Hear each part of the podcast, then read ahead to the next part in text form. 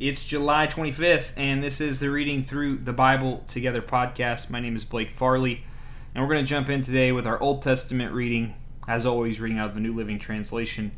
And it's going to be Second Chronicles chapter 14 through chapter 16. And let's jump in. Second Chronicles chapter 14, verse 1. When Abijah died, he was buried in the city of David. Then his son Asa became the next king. There was peace in the land for ten years.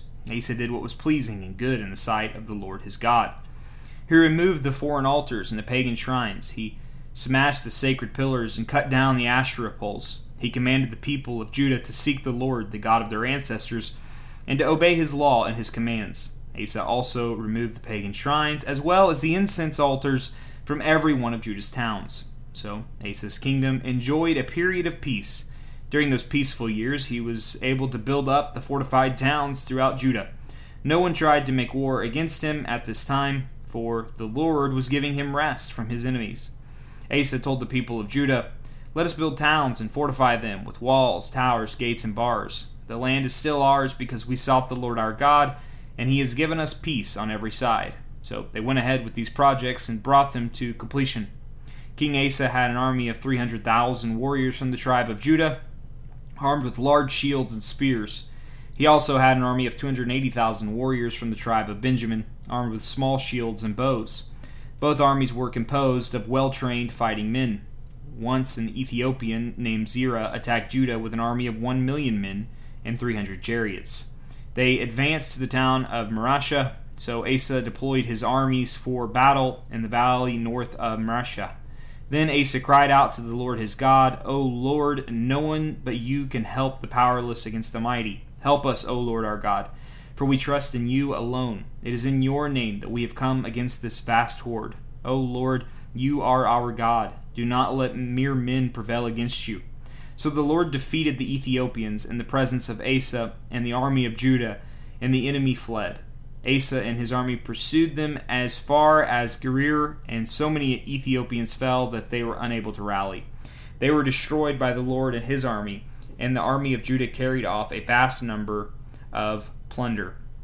While they were at Gerar, they attacked all the towns in that area, and terror from the Lord came upon the people there. As a result, a vast amount of plunder was taken from these towns too.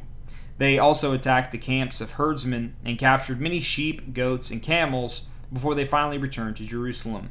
That concludes chapter 14. Moving into chapter 15, verse 1. Then the Spirit of God came upon Azariah, son of Obed, and he went out to meet King Asa as he was returning from battle. Listen to me, Asa, he shouted. Listen, all you people of Judah and Benjamin. The Lord will stay with you as long as you stay with him. Whenever you seek him, you will find him. But if you abandon him, he will abandon you. For a long time Israel was without the true God, without a priest to teach them, and without the law to instruct them. But whenever they were in trouble and turned to the Lord, the God of Israel, and sought him out, they found him. During those dark times it was not safe to travel. Problems troubled the people of every land. Nation fought against nation, and city against city. For God was troubling them with every kind of problem. But as for you, be strong and courageous, for your work will be rewarded. When Asa heard this message from Azariah the prophet, he took courage and removed all the detestable idols from the land of Judah and Benjamin, and in the towns he had captured in the hill country of Ephraim. And he repaired the altar of the Lord, which stood in front of the entry room of the Lord's temple. Then Asa called together all the people of Judah and Benjamin, along with the people of Ephraim, Manasseh, and Simeon, who had settled among them for many from Israel had moved to Judah during Asa's reign when they saw that the Lord his God was with him. The people gathered at Jerusalem in late spring during the fifteenth year of Asa's reign. On that day they sacrificed to the Lord seven hundred cattle and seven thousand sheep and goats from the plunder they had taken in the battle. Then they entered into a covenant to seek the Lord, the God of their ancestors, with all their heart and soul. They agreed that anyone who refused to seek the Lord, the God of Israel, would be put to death, whether young or old, man or woman. They shouted out their oath of loyalty to the Lord with trumpets blaring and ram's horns sounding. All in Judah were happy about this covenant, for they had entered into it with all their heart. They earnestly sought after God, and they found him. And the Lord gave them rest from their enemies on every side. King Asa even deposed his grandmother, Maacah, from her position as queen mother because she had made an obscene Asherah pole. He cut down her obscene pole and broke it up and burned it in the Kidron Valley. Take that, Grandma, he said. It doesn't actually say that at the end of verse 16. I added that in, but man, that'd be awesome, right? Grandma puts up a fake idol and he says, Nuh uh, not going to happen here. I love your cookies, but you got to take the pole down. Verse 17. I assume she made cookies. I mean, that's like a grandma thing, isn't it? Verse 17.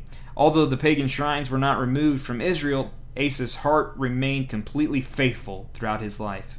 He brought into the temple of God the silver and gold and the various items that he and his father had dedicated. So there was no more war until the 35th year of Asa's reign. Moving into chapter 16, verse 1. In the 36th year of Asa's reign, King Baasha of Israel invaded Judah and fortified Ramah in order to prevent anyone from entering or leaving King Asa's territory in Judah. Asa responded by removing the silver and gold from the treasuries of the temple of the Lord and the royal palace. He sent it to King Ben Hadad of Aram, who was ruling in Damascus, along with this message Let there be a treaty between you and me, like the one between your father and my father. See, I am sending you silver and gold. Break your treaty with King Baasha of Israel, so that he will leave me alone. Ben Hadad agreed to King Asa's request and sent the commanders of his army to attack the towns of Israel. They conquered the towns of Ijon, Dan, Abel Beth Maacah, and all the store cities in Naphtali. As soon as Baasha of Israel heard what was happening, he abandoned his project of fortifying Ramah and stopped all work on it. Then King Asa called out all the men of Judah to carry away the building stones and timbers that Baasha had been using to fortify Ramah. Asa used these materials to fortify the towns of Geba and Mizpah. At that time, Hananiah, the seer, came to King Asa and told him, Because you have put your trust in the king of Aram instead of in the Lord your God, you missed your chance to destroy the army of the king of Aram. Don't you remember what happened to the Ethiopians and Libynians and their vast army with all of their chariots and charioteers. At that time you ra- relied on the Lord, and he handed them over to you. The eyes of the Lord search the whole earth in order to strengthen those whose hearts are fully committed to him. What a fool you have been! From now on you will be at war. Asa became so angry with Hananiah for saying this that he threw him into prison and put him in stocks. At that time, Asa also began to oppress some of his people.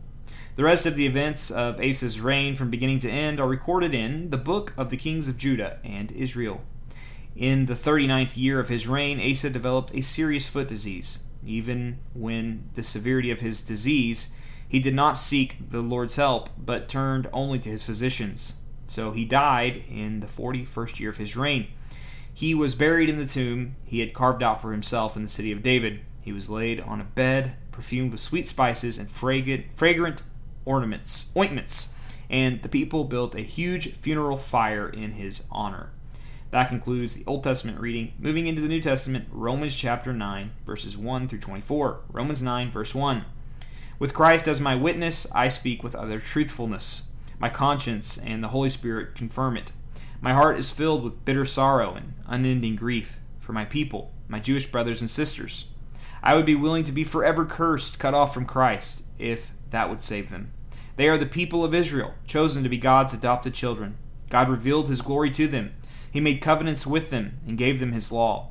He gave them the privilege of worshiping him and receiving his wonderful promises. Abraham, Isaac, and Jacob are their ancestors, and Christ himself was an Israelite as far as his human nature is concerned.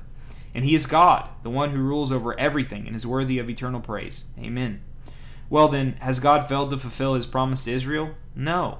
For not all who are born into the nation of Israel are truly members of God's people.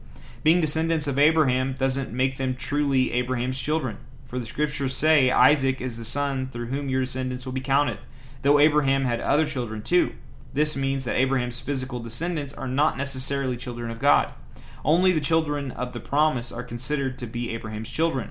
For God had promised, I will return about this time next year, and Sarah will have a son.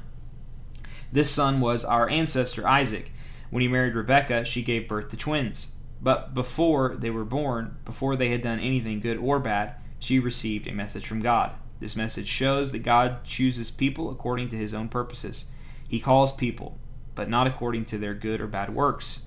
She was told, Your older son will serve your younger son. In the words of Scripture, I love Jacob, but I rejected Esau. Are we saying then that God was unfair? Of course not. For God said to Moses, I will show mercy to anyone I choose, and I will show compassion to anyone I choose. So it is God who decides to show mercy. We can neither choose it nor work for it. For the scriptures say that God told Pharaoh, I have appointed you for the very purpose of displaying my power in you and to spread my fame throughout the earth. So you see, God chooses to show mercy to some, and he chooses to harden the hearts of others so they refuse to listen. Well, then, you might say, why does God blame people for not responding? Haven't they simply done what he makes them do? No, don't say that. Who are you, a mere human being, to argue with God? Should the thing that was created say to the one who created it, Why have you made me like this? When a potter makes jars out of clay, doesn't he have a right to use the same lump of clay to make one jar for decoration and another to throw the garbage into. In the same way, even though God has the right to show his anger and his power, he is very patient with those on whom his anger falls, who are destined for destruction. He does this to make the riches of his glory shine even brighter on those to whom he shows mercy, who are prepared in advance for his glory. And when and we are among those whom he selected, both from the Jews and from the Gentiles. Moving on to the proverbs of the day, be reading Proverbs chapter 20, verse 1. Wine produces mockers, alcohol leads to brawls. Those led astray by drink cannot be wise. And finally, we will be reading Psalm 19 in a posture of prayer. This is the 19th Psalm. For the choir director, a psalm of David. The heavens proclaim the glory of God, the skies display his craftsmanship. Day after day they continue to speak, night after night they make him known. They speak without a sound or word, their voice is never heard, yet their message has gone throughout the earth, and their words to all the world. God has made a home in the heavens for the sun, it bursts forth like a radiant bridegroom after his wedding. It rejoices like a great athlete eager to run the race. The sun rises at one end of the heavens and follows its course to the other end. Nothing can hide from its heat. The instructions of the Lord are perfect, reviving the soul. The decrees of the Lord are trustworthy, making wise the simple. The commandments of the Lord are right, bringing joy to the heart. The commands of the Lord are clear, giving insight for living. Reverence for the Lord is pure, lasting forever. The laws of the Lord are true, each one is fair. They are more desirable than gold, even the finest gold. They are sweeter than honey, even honey dripping from the comb. They are a warning to your servant, a great reward for those who obey them. How can I know all the sins lurking in my heart? Cleanse me from these hidden faults. Keep your servant from deliberate sins. Don't let them control me. Then I will be free of guilt and innocent of great sin. May the Lord of my mouth and the meditation of my heart be pleasing to you, O Lord, my rock and my redeemer. Lord, I pray, verse 14. I pray that the words of my mouth and the meditation of my heart be pleasing to you, O Lord, my rock and my redeemer. Amen. Love to hear your thoughts on today's reading. What stood out to you? What questions did it leave you with? Let me know because we are this year together, my friends, reading through the Bible.